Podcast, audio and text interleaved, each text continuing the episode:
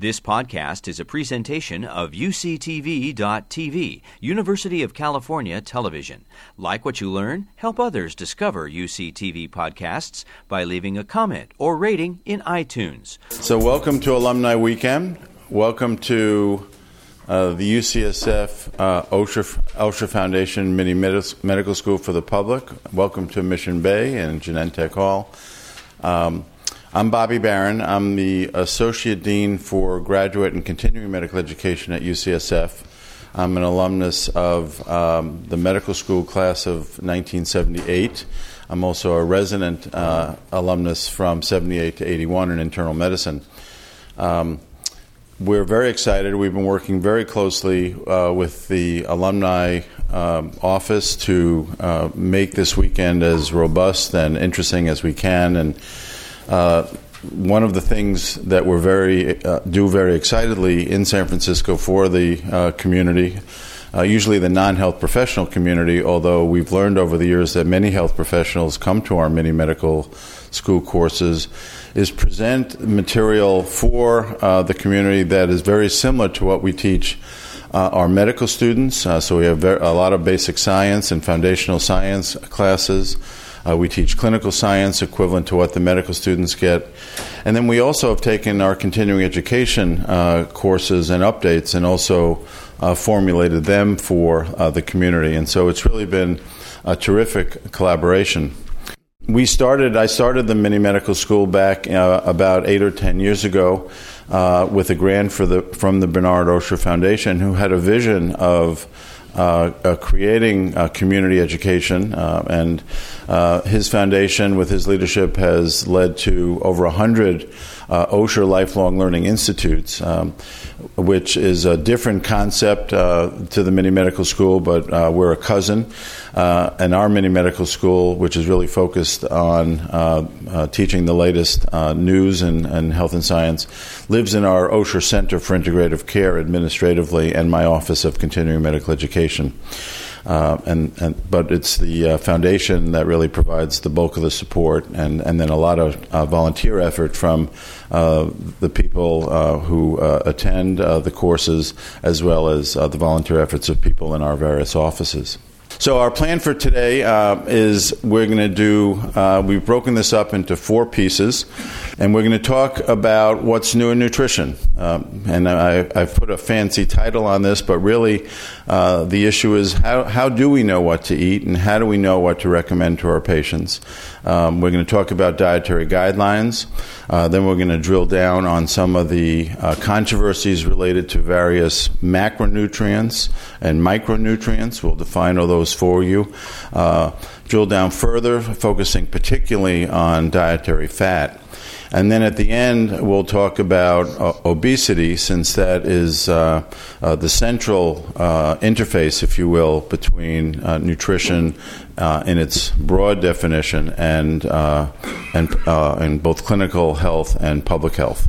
So let's start at the beginning. Um, and it's really a pleasure when I thought that we might want to do something like this. Um, the first and only person I thought of uh, sharing this with was Katie Ferraro, who is assistant uh, professor of uh, nutrition in the School of Nursing, uh, who has uh, really taken uh, taken on much of the leadership role for many of our health professional students in in teaching nutrition in the in a variety of venues.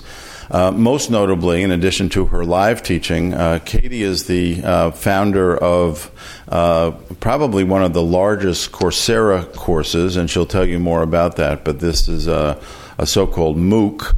Uh, which uh, she can describe for you. But um, it, it's one of the courses UCSF has tried to get more into online education and um, the massive online courses. Um, and this nutrition one has been now given three times. It's been one of our most successful ones. Uh, and Katie has really developed uh, uh, an international uh, reputation uh, for her work in this regard. Uh, so today we've asked it to begin at the beginning and talk about dietary guidelines. we've entitled it Dietary Guidelines from Pyramids to Plates. So please join me in welcoming Katie Ferraro. Katie? Hi, everyone. Thank you so much for having me. And as Dr. Baron said, my name is Katie Ferraro. I have the distinct pleasure of teaching in the School of Nursing, so I'm curious who here is a graduate of the School of Nursing. Okay. And during your time at UCSF, did you take a dedicated nutrition course that you can remember? Getting some a couple yeses, nos, and a maybe. So um, we're very fortunate at UCSF, as Dr. Baron said, that um, the curriculum for primary care and even for our pharmacists, uh, physical therapists, we have graduate students even studying tracks of nutrition, that it does emphasize nutrition. Uh, we live in an era where more than two thirds of the country is overweight or obese, and yet more than 90% of our physicians have never taken a dedicated nutrition class. So if you think about that, it's really kind of startling because where do people go for health information in this country? They go to their primary care practitioners, and yet so many of them are graduating with uh, very big gaps in not only nutrition knowledge, but some of the other concepts that Dr. Baron mentioned how to effective effectively counsel and do motivational interviewing, and to help people promote behavior change. So I teach a two unit online nutrition course for the School of Nursing. Um, nutrition is one of those topics in medicine that translates very well in the online arena. It's the primary reason why I became a dietitian is because you do not have to touch anybody. You can just talk to them. Um, and so uh, we do a lot of really neat online opportunities for our students. Uh, many of our nursing students are working full time, they work very strange hours. Uh, so the online environment works very well for them.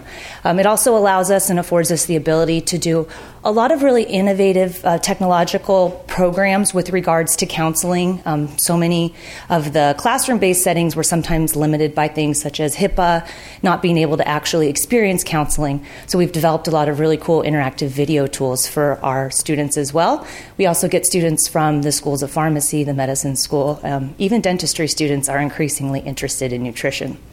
Uh, so for today's uh, introductory lecture, I just want to talk a little bit about how did we get to where we are today with regards to um, dietary guidelines. Who is it that tells us how we eat? We're here today to learn about the UCSF Guide to Good Nutrition, but where do some of these guidelines come from? So we'll take a little bit of a historical tour through dietary guidelines. We'll talk about some of the current evidence that supports our existing dietary guidelines, and then we'll talk also about the Mediterranean diet, which is getting um, a lot of press as a positive way for the majority of people to eat if, if they can or if they enjoy that. Um, just this week, there was a study out, perhaps you saw it from the journal Lancet, that showed that there, 30% of the global population is now obese. So the rest of the world is catching up to us as well. This is not just an issue that faces us here in the US, but certainly globally. Um, and as you can see at the bottom, uh, the UCSF slogan is advancing health worldwide. So many of the concepts that we'll talk about today may be applicable specifically to US dietary guidelines, but some of the research we'll look at will have more of an international bent. Um, as Dr. Baron mentioned, I also teach a massive open online course on nutrition. I'll tell you a little bit more about that later at the end of the course. Um, this is a free online class. Uh, for a small additional fee, there is a component, though, where we offer 21 continuing medical education units for healthcare practitioners.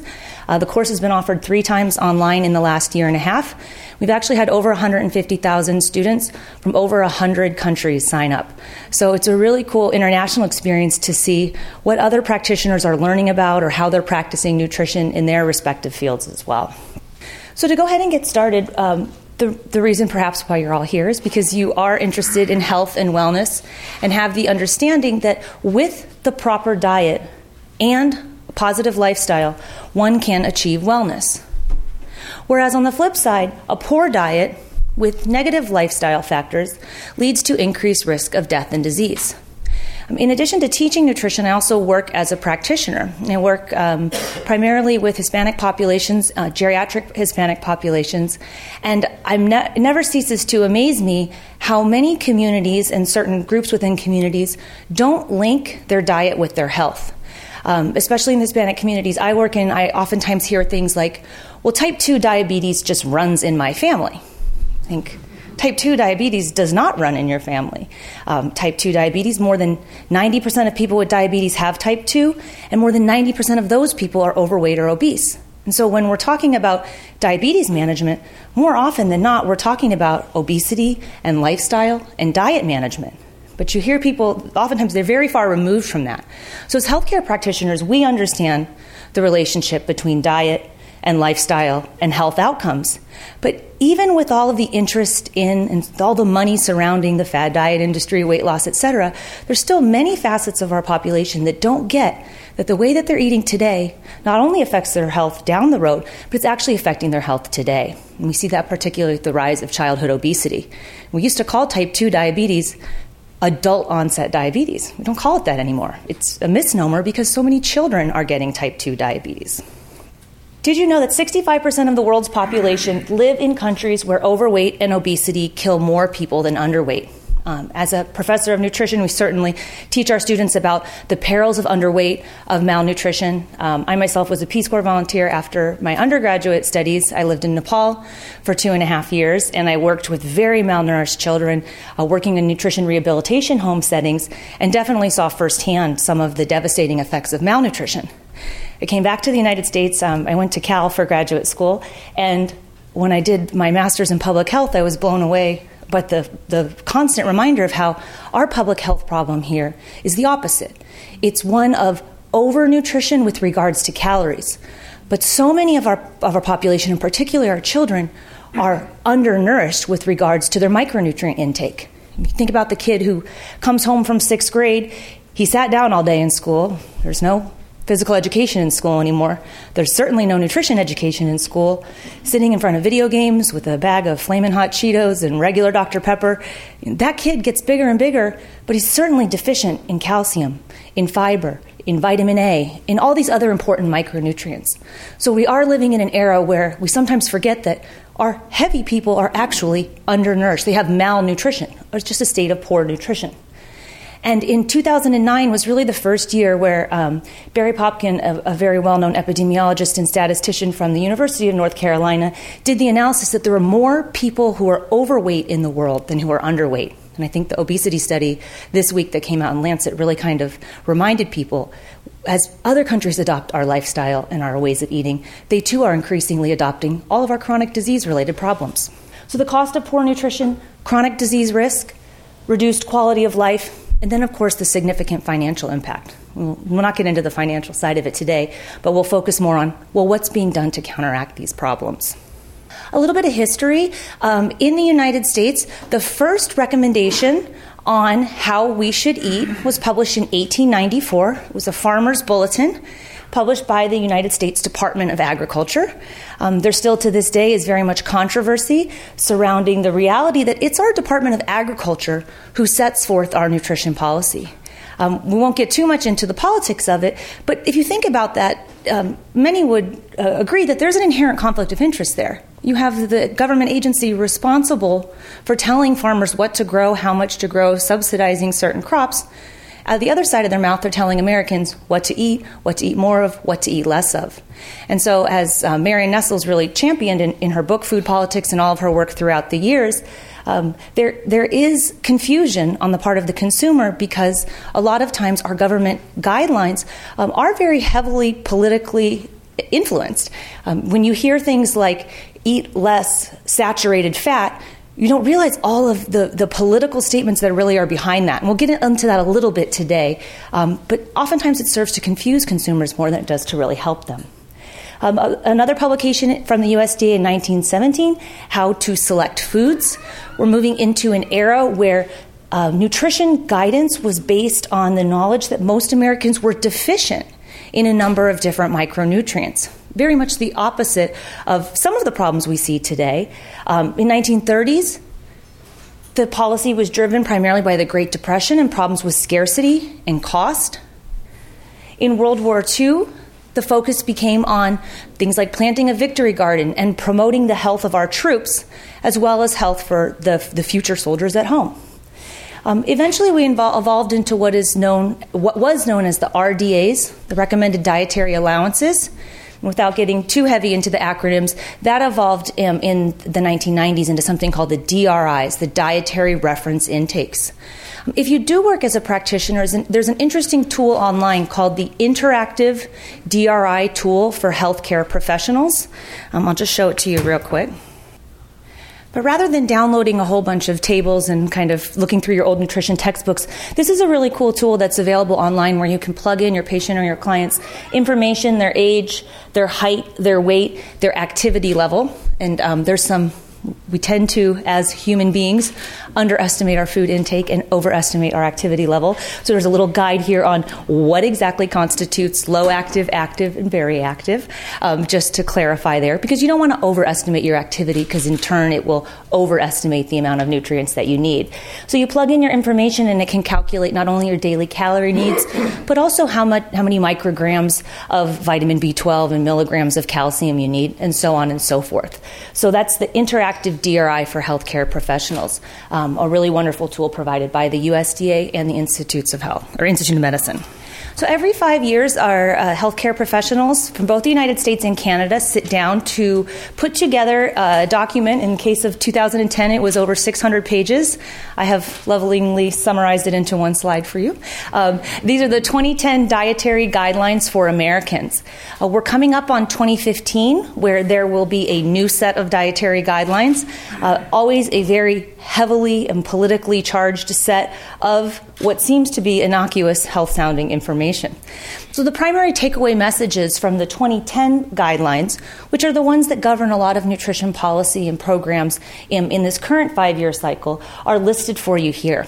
Interestingly enough, despite the fact that obesity rise, rates have been rising precipitously for the last three decades, 2010 was the first year when the USDA finally got around to making guidelines directed to an obese or overweight population. In the decades preceding that, they had always spoken to the American public as, well, you need nutrition information for all of the help for the things because you're not getting enough nutrition. And this was the first approach, which was, oh, shoot, you've all gotten way, way too many calories, and now we've got a big healthcare problem on our hands. So the first message is about balancing your calories. Enjoy your food, but eat less. You are, it is very rare to see the government tell you to eat less. We all know that excessive calorie intake leads to weight gain, and yet you can pour through the historical documents and find very, very little few instances of the government telling you to eat less. Okay? So this was kind of a big move in the sense that they acknowledge overeating and portion sizes one of the key problems for Americans. Avoiding oversized portions is the second recommendation. We know that of every food dollar the typical American spends, 50 cents of that dollar is spent on food purchased or prepared uh, prepared outside of the home. I guess most of us purchase the majority of the foods outside of our home. But we're talking about restaurant foods or ready prepared foods or deli foods. And so if you think about the way restaurants serve us, so oftentimes it's inherently flawed in the sense that you get a huge plate of starch, you get a big amount of meat because meat is very heavily subsidized and quite cheap in this country, and then you get a tiny bit of fruits and vegetables, maybe as a garnish. Okay? And if you think about then the way that you should be eating, which is making the majority of your plates fruits and vegetables with small amounts of starch and moderate amounts of protein, it's very different from the way restaurants serve us. But as a nutrition teacher, I'm, I'm constantly amazed by the fact that most of my students don't know how to cook, which is fine, but they think that the way that a restaurant serves them is the way that they should be eating. And so oftentimes the portion sizes at restaurants where most people are eating their meals really do promote overeating and an excessive calorie intake. There was a focus in the guidelines on foods to increase. Uh, making half your plate fruits and vegetables. When the 2010 dietary guidelines came out, um, they were a little late. Uh, in 2011, the accompanying My Plate, which is a visual tool I'll show you in a second, came out, and the, the lay media was blown away by this revolutionary recommendation. Half of your plate should be fruits and vegetables. And as a dietitian, it was finally nice to see kind of the mantra that we had been um, repeating for so long which is make half your plate fruits and vegetables, really did get adopted by um, the, the USDA. And so it's a nice visual way. As um, First Lady Michelle Obama said, um, we were transitioning from a period of, uh, we were using pyramids for the USDA recommendations to a plate. And she said, you know, people don't eat off of pyramids, they eat off of plates. And I thought that was very simple but very true. You can visualize your plate and half of it being fruits and vegetables, and then internally acknowledge, oh, shoot, I probably don't eat like that. So, um, there's also, as always with our uh, dietary guidelines, going to be a heavy emphasis on dairy, um, switching to fat free or low fat milk. Um, we know, however, that the majority of, of certain groups, particularly African Americans, people of Asian descent, um, they struggle with lactose intolerance. So there is some uh, controversy regarding the cultural sensitivity of those recommendations. If I have 90% of my Asian patients who can't drink milk, and I'm telling them to drink fat free or low fat milk, um, I obviously need to be a little bit more creative with how they're going to be getting their calcium intake there. Um, there was also a focus on foods to reduce, with a big focus in the last dietary guidelines on being about sodium. Uh, sodium is kind of the next frontier. Um, we refer to hypertension as the silent killer. You could be walking around with high blood pressure right now and, and really not feel that awful. And if you're like the typical American who eats most of their foods from a restaurant or a box or a bag, we know that that food is going to be heavily salted. Um, the salt shaker is not the primary problem. I work with a lot of elderly uh, people, as I mentioned, and when you start talking about sodium, oh, can it, honey? I don't even use a salt shaker on the table. I don't need to hear that. I say, well, the salt shaker is not the primary source of sodium in the American diet. It's packaged, processed, frozen, and fast foods if, if you're eating food out of a box or a bag or out of a drive through or a restaurant, the likelihood is it's going to have significantly more salt than you probably imagine and certainly more than you need. And then at the end, drink water instead of sugary drinks is a uh, subtle way of telling you to stop drinking so much soda. There was a, in our last set of dietary guidelines, there was some uh, emphasis on nutrients of public health concern. And there were four primary nutrients that, based on the household data, we know most Americans are not getting enough of. We all agree that we get plenty of calories, but the quality of those calories is sometimes um, is uh, lacking, and they're lacking particularly in these four arenas. The first one being potassium. Um, from the, the period of the 2005 to the 2010 guidelines, there was a good amount of data published showing the positive effects of potassium intake on lowering blood pressure. Everyone knows that cutting back on sodium and increasing exercise are two key ways to bring your blood pressure down. But a third component has really been added to these guidelines, and that's increasing your potassium intake. It's not potassium from supplements, it's not potassium from medicines, it's potassium from foods. And nicely, the foods that are highest in potassium tend to be fruits and vegetables, which are also naturally low in sodium and low in calories. So the notion there is the more fruits and vegetables we can get our people with prehypertension and hypertension to eat, they're doing themselves a favor in two regards. They're naturally increasing the amount of potassium in their diet while taking up a larger portion of their plate with low sodium foods. Okay, so again, potassium really starting to understand the role on blood pressure. Um, we'll talk a little bit about the revision and the proposed revision of the Nutrition Facts Panel that came out earlier this year. Won't be implemented probably for a couple of years, but potassium will finally be listed on the labels of the foods that we eat. And that's good and that's bad. Uh, it's good to know how much of a, of a good nutrient like potassium we're getting. But if you think about fruits and vegetables, they don't have labels on them. And so, the more foods you're eating with labels, the more foods you're eating from a box or a bag, um, when in reality, the best sources of potassium do remain fruits and vegetables. Uh, we're also deficient in dietary fiber. Uh, Dr. Baron will talk a little bit about fiber as well, but a good kind of ballpark number for you guys to walk away with today is most Americans need 30 grams of fiber a day. Okay, so 30 is a good number to aim for. But in reality, most Americans only eat 12 to 15. So roughly, we're eating half the amount of fiber that we need. Um, I personally am a huge proponent of dietary fiber. Uh, it gets very exhausting to tell people lists of foods that they should not or could not be eating. And people tune out when they hear what you can't or shouldn't eat. But one thing we can almost all stand to eat more of is dietary fiber. Um, I even have a blog on dietary fiber at fiberisthefuture.com if you guys want to check it out. Um, a lot of positive messaging there about, well, okay, fine, then what can I eat more of? We have wonderful data to show that more dietary fiber not only helps with weight control, High fiber foods make you feel fuller for longer. If you had a whole wheat bagel with some fruit this morning, you're feeling fuller than someone who might have had a white bagel with jelly on it because there was no fiber in that second breakfast. So, fiber promotes satiety, it helps control blood sugars. I'm also a certified diabetes educator and work a lot with um, geriatric patients who have diabetes. And it's amazing how fiber and having fiber throughout the day can help temper those blood sugar spikes. We also know it helps reduce cholesterol levels and helps prevent against certain types of cancer. There's really no shortage of the wonderful things that fiber can do. Um, the government is also always concerned about calcium and vitamin D intake. Uh, we're actually starting to see um, it's, it's not an epidemic by any means, but a resurgence to some degree of rickets in children. If you think about that, rickets was largely eliminated at the beginning of the 20th century through the voluntary fortification of our milk supply with vitamin D. There's very little naturally occurring sources of vitamin D. If you eat a lot of fatty fish or drink a lot of cod liver oil, you're probably fine. But for the rest of us, if you don't get a ton of sunlight, because you're inside at fascinating seminars such as this most of the day, um, or if you don't drink a lot of milk, as most adults are prone not to do, you're probably not getting um, enough vitamin D. Uh, it'll be interesting to see where we go with the vitamin D recommendations in the 2015 guidelines. Um, the last DRIs that were revised were calcium and vitamin D, and actually the levels went up. So the amount of calcium and vitamin D that you should be taking in, the, the recommended levels keep going up but the intake levels stay stagnant. And we know that there's a gap between what people are eating and how much they need. Although there is certainly, if you look at the global body of data, a lot of controversy because you can look at other countries where calcium and vitamin D intake is very low, and yet they have significantly lower rates of hip fracture. Take Japan, for example. Got some of, with the Okinawan population, the longest life expectancy in the world. Very little calcium and vitamin D dietary intake, but also very limited hip fracture. So if you think about it, there's some of the other factors that play a role besides diet, namely sunlight exposure, um, physical activity, okay, and then um, th- those are the two primary ones that, that we think are probably playing a role in protecting against hip fracture.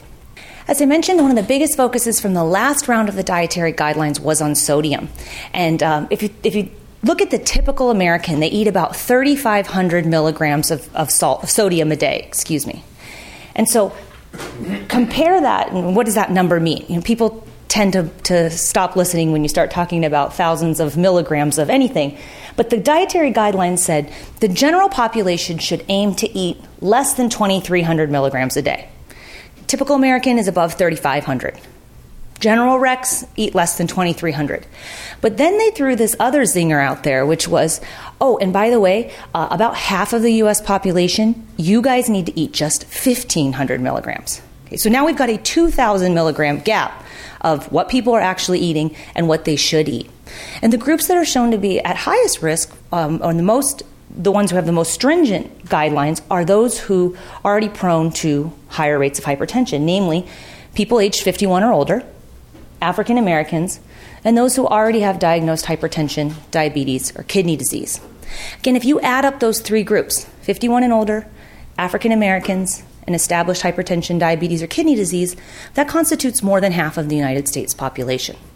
So we have a nice, long, rich history of our government throwing out guidelines that are um, oftentimes remarkably uh, far removed from how the American public is actually eating, and then not giving a lot of guidance on well, shoot, how do you actually get down to 1500 milligrams? And so, what, as nutrition professionals and healthcare professionals, we, we do when we counsel on sodium is really to focus on preparing more foods at home.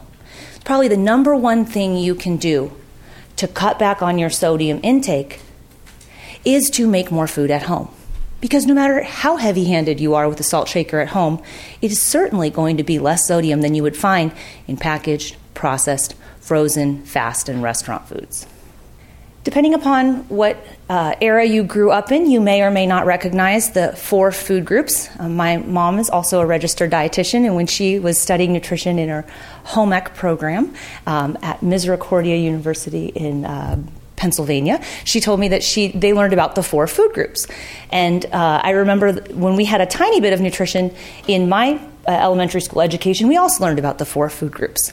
Um, the USDA, for many decades, espoused the four food groups as the primary teaching tool for nutrition education, and that you should eat a variety of foods from the milk group, the meat group, the bread group, and the fruits and vegetables group.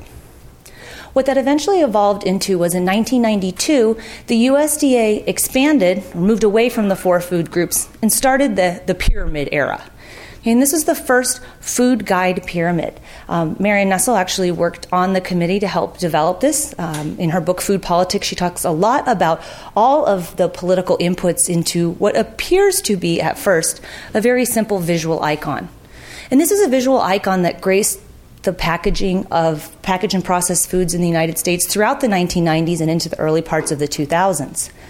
Um, at its core, the, the pyramid says eat from the base of the pyramid. And you can see breads and grains and cereals and pastas listed there. It says eat 6 to 11 servings.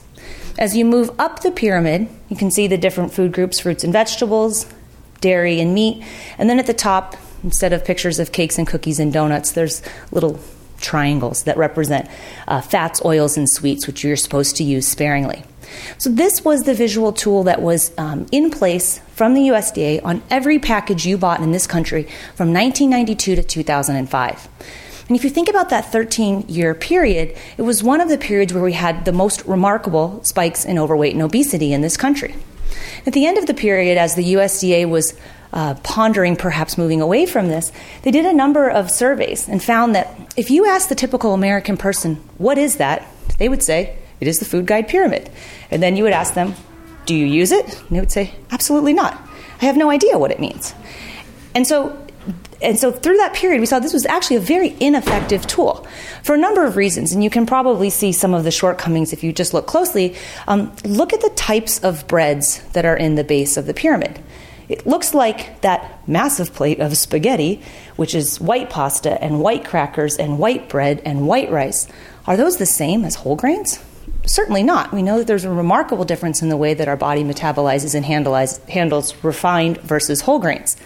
Plus, it just says 6 to 11 servings, but uh, fails to mention what a serving is. So, is that plate of spaghetti a serving? And I get 11 of those a day? Fantastic. I can eat all the spaghetti I want to. But of course, we know that certainly is not the case. Um, Moving up the pyramid, fruits and vegetables, also no mention of serving sizes. Uh, looking at dairy, no mention of the fact that full fat dairy has uh, significantly less healthful than perhaps non fat or low fat dairy. The meat, there's no differentiation between lean proteins and the high fat meats. And then the fats, oils, and sweets, they don't even go so far as to show you a picture of what those are, let alone serving sizes. So it turns out from the period of 1992 to 2005, this was actually how Americans ate. They ate tons of white bread, not enough fruits and vegetables. And by the way, if they ate vegetables, it was mostly potatoes and mostly in the form of uh, french fries. And someone said ketchup, which that was also the era where ketchup was designated a fruit and vegetable in the school lunch program. Um, if you look at dairy, we never get enough, you can never get as much dairy as the government wants you to drink. And then you're eating way too much meat. And of course, the top of the pyramid is falling off. So in 2005, the USDA moved away from the original food guide pyramid and introduced this mypyramid.gov. Um, if you if this is a huge day in the world of nutrition and mypyramid.gov comes out, everyone gets online, the website crashes. Not a very uh, uh, positive start for what eventually became to be a very short lived period in the USDA dietary guides. Um, a little bit about mypyramid.gov, you'll notice the advent of the URL.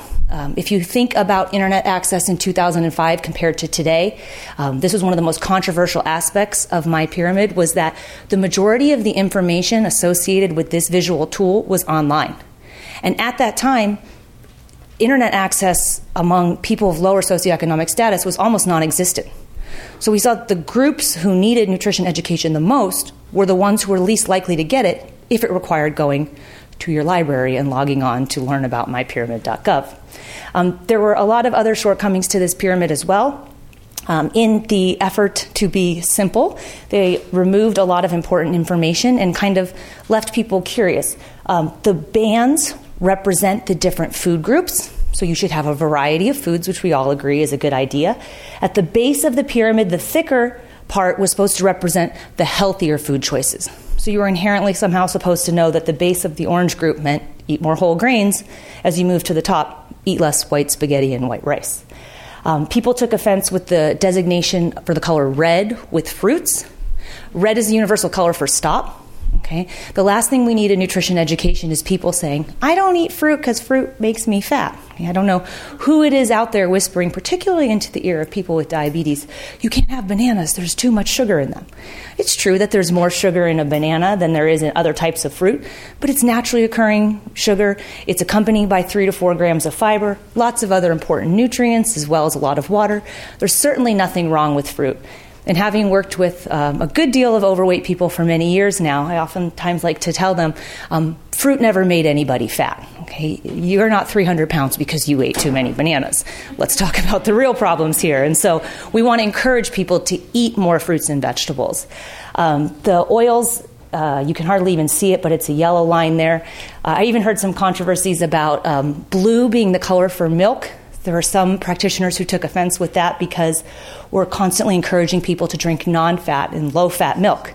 Well, if you've ever met someone who really doesn't like non fat milk, they complain that it's blue water. Someone said, "Oh, you're stereotyping non-fat milk by coloring it blue." So, um, anyway, this this was not around for very long. One thing that was a new addition, though, was this um, non male, non female figure walking up the stairs, indicating physical activity. And many people did like that aspect of it, that if we're going to talk about health and diet, that we do inherently need to have some sort of activity messaging. Um, so that was a new inclusion.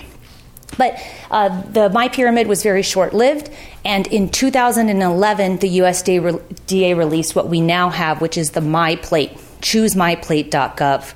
Um, this has perhaps not become as ubiquitous on the packaging of foods as that original food guide pyramid was, but the general consensus is, is that this is a much better educational tool than any of the previous pyramids were. Um, the primary message there is that half of your plate should be fruits and vegetables. Um, in reality, that's very different from the way most Americans eat. So, right there, that's a very good visual for people is what does my plate look like now? And is it even close to being half fruits and vegetables?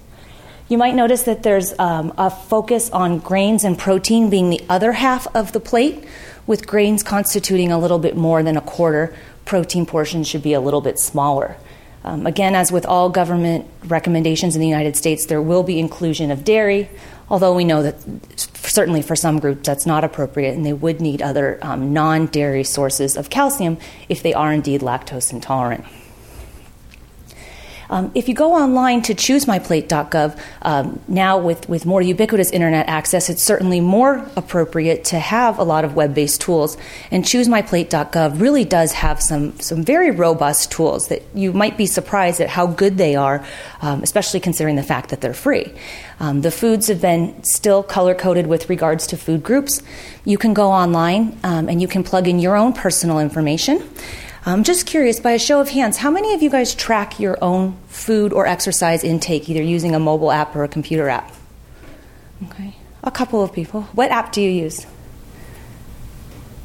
Fitness.com. Fitness.com, okay, so a lot of people use things like MyFitnessPal, uh, Food Tracker, Spark People, um, there's a number of really good free online apps for food tracking, many of which have barcode scanners now. So you don't even have to plug the info in, you can just scan the barcode. Again, if you're eating a lot of foods with barcodes, you're eating a lot of packaged and processed foods. Um, but, but the government's really kept up with regards to offering good free online tools. And one of the best ones is a product called Super Tracker. So I'll just pull that up for you. If you go to choosemyplate.gov and type in Super Tracker, um, within the last year, the USDA has really revamped their entire food and activity tracking program. Again, this is a free program. Um, you can pay hundreds of dollars for a, a, publisher's program or a program that's really not even as robust as this. Um, you put in your height, your weight, your gender, your activity level, and it can generate a plan for you to show you how many servings of whole grains, for example, you should eat, how much fruit, how many vegetables. Um, there's a separate part for children. Um, many parents are confused by how much fruit should my kid be having, and should that be real fruit or fruit juice? Um, there's a separate part for expectant moms, depending upon what trimester you're in, uh, how many of the different food groups, et cetera, you should be eating. Um, it also gives you the ability to track reports. Um, so it's very helpful. I have a lot of patients who use this program, um, bring in their reports, and we compare it, for example, to their cholesterol values or their hemoglobin A1C to see how they're doing with their diabetes tracking. Um, we know that the more you track your own food and exercise, um, the better your outcomes are with regards to losing weight and maintaining a healthy weight. Okay? Um, inherently, we tend to overestimate our energy expenditure and underestimate our intake. So it's very telling to actually write down um, what you eat as you go throughout the day. And so, if you're interested in just starting a little bit of personal tracking, I would encourage you to do a three day self diet analysis. And a good way to do that is to track your own food and uh, activity on two weekdays and one weekend day. Okay, and the reason why is because most of us tend to eat and drink a little bit more liberally on the weekend than the weekdays. So do two weekdays and one weekend day, plug your info in, and then take a look at some of the reports and see, gosh, maybe I don't get enough potassium, or maybe I am getting too much saturated fat. And from there, you can click through the site and learn a little bit more about, okay, well, how can I tweak some of those things in my own diet? Again, that's the Super Tracker program. Almost immediately following the release of My Plate, Harvard came out with their own version of the healthy eating plate. Um, a lot of uh, groups that I work with, if they don't receive USDA funding, they prefer the healthy eating plate to the USDA plate for a number of reasons. Um, this is spearheaded by Dr. Walter Willett, who is um, both in the School of Public Health and the School of Medicine, uh, and a notoriously um, uh, vocal uh, I would say he disagrees with a lot of what the USDA recommends, um, and a lot based a, a, lot on his own very good research that shows um, we probably would benefit for, from some more refined nutrition guidelines in this country. Um, Dr. Willett takes offense to the My Plate that just said grains. If you look back, the orange just says grains, and there's no definition between healthy grains, which are whole grains, and refined grains. So in the healthy eating plate from Harvard, there's a focus on whole grains healthy protein. Instead of just saying, you know, all meat is created equal, which it certainly is not, there's a focus on lean protein. Um, with regards to fruits and vegetables, there's some additional language about variety. And then you'll notice that instead of milk being the blue beverage, in this case, you see water. Dr. Willett very strongly disagrees with the USDA guidelines about dairy intake. Um, he does a lot of a really unique interpretation of international research showing how many other countries do not drink nearly as much milk as us, and yet they have significantly lower rates of osteoporosis and hip fracture. And he kind of talks about some of the other lifestyle factors that are affected there. Um, this plate also includes oils. If you look back at this one, there's just the assumption that Americans a, don't eat any fat, and B, certainly don't drink any alcohol, because there's neither of those mentioned on our plate. So on his plate, there is um, an inclusion of healthy oils, um, using things like olive oil and canola oil. And then also there's a mention of staying active down at the bottom. Uh, long before My Plate came out, uh, dietitians and other groups have been using plate based methods of nutrition education for decades. And one that's been around for a very long time is what's called the New American Plate. Um, this is a visual teaching tool produced by the American Institute for Cancer Research. Uh, it's slightly different than my plate, but it has kind of the same gist, which is, in this case, two thirds or more of your plate should be made up of whole grains, fruits, and beans, and then a third or less of it should be made up of animal protein. Same emphasis there, though. Cut back on the amount of meat in your diet, increase the amount of plant foods. And you see that as the constant theme, um, especially if you're concerned about cancer prevention. We know so little about what components of the diet may cause or exacerbate certain types of cancer, yet we can say almost definitively that in order to prevent cancer, a plant based diet is certainly preferable. So, the more plants you can eat with a smaller amount of protein, we know that there's lower rates of, of certain types of cancer. If you're from Canada, um, the food guides there are a little bit different. They have a, a healthy food eating rainbow, um, much more kind of a positive uh, image there compared to our old pyramids. But um, many of the guidelines for Canada also apply to the United States. Um, and interestingly enough, for things like the dietary guidelines, they oftentimes have Canadian influence as well. Um, the next one is the vegetarian and vegan diet pyramid. Uh, there's a wonderful website called Old Ways. Old Ways is a nonprofit group that um, promotes health and nutrition through what they call heritage. And so, if you work with or you're interested in nutrition guidelines for specific populations, for example, vegetarians or vegans, um, the Mediterranean diet pyramid, these are the guys who first put together the pyramid. They have a soul food pyramid. And there's a lot of really good um, non industry influenced research and evidence based guidelines, pyramids, visual teaching tools for nutrition on that website. Um, we'll talk a little bit more about the, veg- or the um, the food guide pyramids for the Mediterranean diet in a second, um, but on the Old Ways website, you can find some more good guidelines. They put together an African heritage diet pyramid. Um, some other ones that we teach about in nutrition the Chinese food pagoda. Okay, so if you look at some of uh, the, the, the, teaching tools from China, there's uh, different cultural foods, of course, included, but showing the same concepts that a variety of foods are really what matters. And then finally, a pyramid that we can all understand, which just says eat less fatso. So, as I mentioned, our food label is going to be undergoing a couple of changes here in the near future. Um, these are propo- this is a proposed this is the most popular. There are two different proposed changes to the food label. The one on the right is the one that seems to be gaining the most traction. Um, we're currently in a commenting period, um, which has just recently been, not surprisingly, uh, expanded, so it will be even longer until we actually perhaps see the implementation of this new uh, food uh, label. But on the left, what you see is the label that, as it has looked since basically 1996, this is the first major overhaul of the food label that the FDA is proposing. And a couple things you might notice that are going to be the primary differences. Um, first, the call out on calories. Notice how the 230 calories really jumps out at you in the new one on the right, whereas the one on the left is showing, um, you know, it's kind of hard to see exactly how many calories are in that. Um, of course, the, the first place most people get tripped up is about portion size. Uh, Two thirds of a cup, uh, servings per container. You know, people look at a container and they jump right to calories and don't realize they had two or three servings.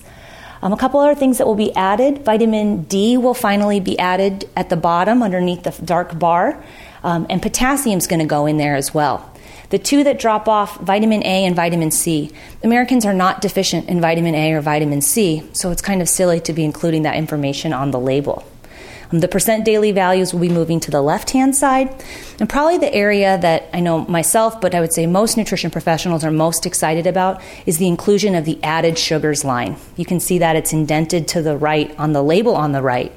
Currently, as it stands, when you go to buy a product, let's say like a yogurt, you can't tell how many grams of sugar came from lactose, the naturally occurring sugar in milk, and how many grams of sugar came from the added fake fruit flavoring that they put in your fruited yogurt. So in the future, the added sugars line will help Americans realize, oh my gosh, this is the equivalent of three or four or five teaspoons of sugar. And if you look at your typical fruited yogurt in the grocery store today, there are four teaspoons of added sugar. If you walked into Starbucks and you took your regular non fat yogurt and opened four te- packets of sugar and poured it in and stirred it up, people would look at you aghast. But when you buy packaged and products foods right now, those actually, you know, you are getting the equivalent of four teaspoons of sugar. So that added sugars line will really be beneficial. The last thing I want to just finish up with today is the, um, a little bit of an overview of the Mediterranean diet, um, because this is the one that the data is showing us pretty strongly that we have some great outcomes um, if we can eat a Mediterranean lifestyle. Even just this week, there was a study, I thought it was funny, um, analyzing uh, which countries' kids are most likely to eat in the Mediterranean lifestyle, and it's not the Mediterranean diet countries. The Mediterranean diet is actually based off of the way people on the island of Crete ate in the 1960s. And of the countries that they studied in this new study this week, the kids from Crete were the least likely to actually eat a Mediterranean diet. Okay? And so um, we know that as other countries, again, adopt Western lifestyles, McDonald's, etc., they're trending away from their traditional ways of eating, as we're increasingly trying to eat more like them. Um, the, the Mediterranean diet as a term was coined by Dr. Ancel Keys, uh, uh, one of the forefathers of many important areas in nutrition. He's the uh, K in the infamous K ration.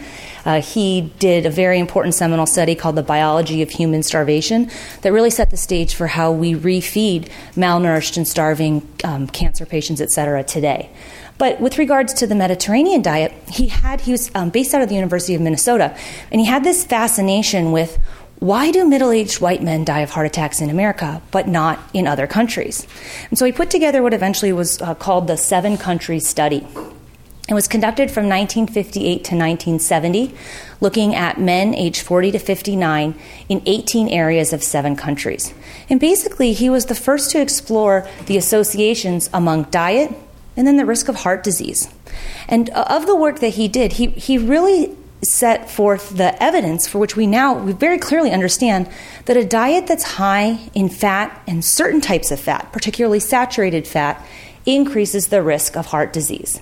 So he demonstrated through the seven country study the degree to which the diet, and in particular saturated fatty acids and cholesterol, predict present and future coronary artery disease.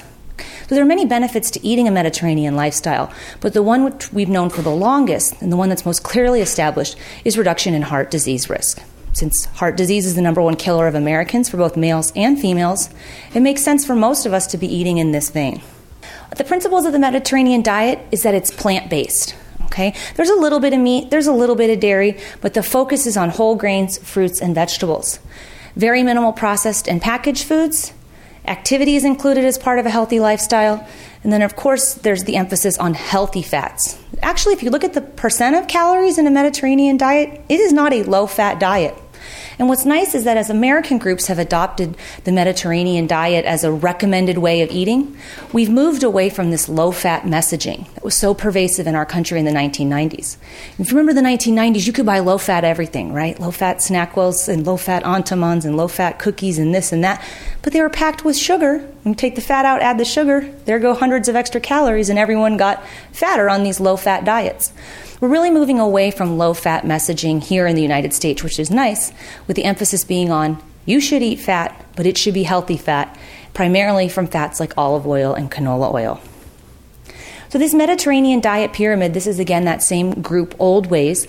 The Mediterranean diet pyramid, as you can see, the bulk of the foods there are plant foods. The base of the pyramid mentions the importance of activity and family meals. Um, there's a there's a de-emphasis on animal-based foods. There's an inclusion of wine. Okay, wine most days of the week. Um, we know that the alcohol consumption in moderation can help to increase slightly your good cholesterol levels. It's not a reason to take up drinking if you don't already drink, but at least there's mention of um, alcohol playing a role in moderation in a healthful lifestyle, which you'll notice most of the United States recommendations, they just ignore alcohol entirely. The focus is on fat with good fats, olive oil, nuts, seeds, and limited animal foods. Um, not only are eating those good fats, the monounsaturated fats, protective against heart disease, um, but we know that if your lifestyle, especially one that includes physical activity, plus this way of eating, if you can do those in combination, you stand the greatest chance of reducing your risk of heart disease. There is inclusion of alcohol, moderate consumption of wine, normally consumed with meals. Um, there's an actual definition for moderation for those of you who are interested no more than the equivalent of one glass of wine per day for women or one to two glasses of wine per day for men. And then I just want to finish up by showing you three recent studies. I guess one of my uh, bullet points is missing there. Um, but we have really good large scale data to show um, that the Mediterranean diet is effective on a number of levels. Uh, one of the first studies is the PREDIMED study, um, done in 2006. Um, the sample size, it says 722, it's actually over 7,000, missed a digit there. Um, asymptomatic persons age 55 to 80 who are at high risk for heart disease. Um, after three months of follow up, it basically was shown that those who were randomized to the Mediterranean diet groups had lower inflammation markers. They also had uh, lower levels of bad cholesterol. We know that the, the high levels of bad cholesterol are associated with increased risk of heart disease. In 2011, another large scale study, a meta analysis that looked at over half of a million participants, um, was put together to establish how the Mediterranean diet might play a role in what's called metabolic syndrome. Metabolic syndrome is a cluster of risk factors that increase risk for other chronic diseases. And the meta analysis showed that adherence to the Mediterranean diet was very highly protective against metabolic syndrome, showing a 31% lower risk of developing metabolic syndrome if you followed a Mediterranean diet. And so, slowly, these studies are kind of putting a nail in the coffin of the low fat messaging that the United States used to really strongly espouse in the 1990s for heart disease. Um, if you've paid attention to the American Heart Association guidelines, they don't talk about low fat diets anymore. They talk about heart healthy diets. And heart healthy diets are those that very closely mirror the Mediterranean diet uh, lifestyle. Lastly, we had a very big study last year published in 2013, um, big with regards to the fact of its impact. Um, this was a study that looked at over 7,000 people who were smokers, overweight, had diabetes, or other risk factors. And they were randomized into either a low fat diet group, which is what we used to tell everyone to eat in order to prevent heart disease, or two different Mediterranean diet groups. They just got a variation of the amount of olive oil they were given and nuts. Um, this was the study that showed very meaningful endpoints. And namely, it was that if you eat a Mediterranean diet, you have lower chance of death from heart attack and stroke. And that's important because we, we want to study meaningful endpoints. We want to reduce death from heart attack and death from stroke with diet and lifestyle if we can. It's great to help lower someone's cholesterol levels. There's many people walking around with perfect cholesterol levels who are still at risk for heart attack. So this study showed that 30% of heart attack and stroke death can be prevented by switching to the Mediterranean diet. If you're interested in learning more information, the University of Minnesota website has some great historical data about Dr. Keys, about his seven country study, and how that kind of evolved into what we call the Mediterranean diet, but certainly was around for many generations uh, long before Dr. Keys. Um, there's some information from Old Ways um, about the Mediterranean diet. Uh, the American Heart Association has now adopted the Mediterranean diet as a preferred way of eating in the U.S. Um, and then lastly, I just wanted to give you a link to that massive open online course I was telling you about. Um, this is a six week free online course, the, the, one that we've taught three times so far through UCSF in the past year and a half, um, offering 21 continuing education credits for the following professionals there. And we'll probably be offering it again starting um, a little bit later in 2014. So thank you guys for the opportunity to uh, talk about some of these guidelines, and I'll be back after the break to talk a little bit more about dietary fats. You've been listening to a podcast by University of California Television. For more information about this program or UCTV, visit us online at uctv.tv.